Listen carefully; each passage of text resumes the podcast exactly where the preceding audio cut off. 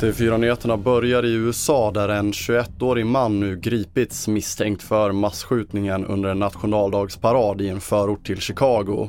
Alla nationaldagsfiranden i området ställdes in efter massskjutningen och planerade fyrverkerier i Chicago med omnejd ställdes också in. Sex personer dödades och runt 30 skadades i dådet och motivet för skjutningen är i nuläget oklart.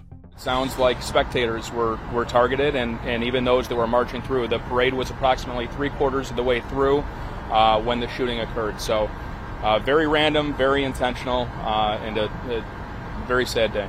I inslaget hörde vi Christopher Covelli, talesperson på Lake County Major Crime Task Force.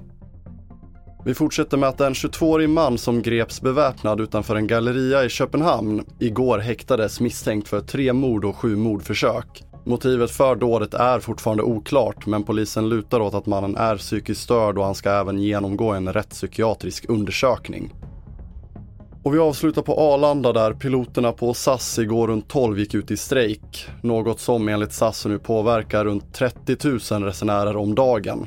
Förhandlingar mellan de svenska, norska och danska pilotföreningarna och SAS-ledningen har pågått sedan november förra året men det har inte gått att nå en uppgörelse och den 9 juni lämnade pilotfacken in sitt strejkvarsel.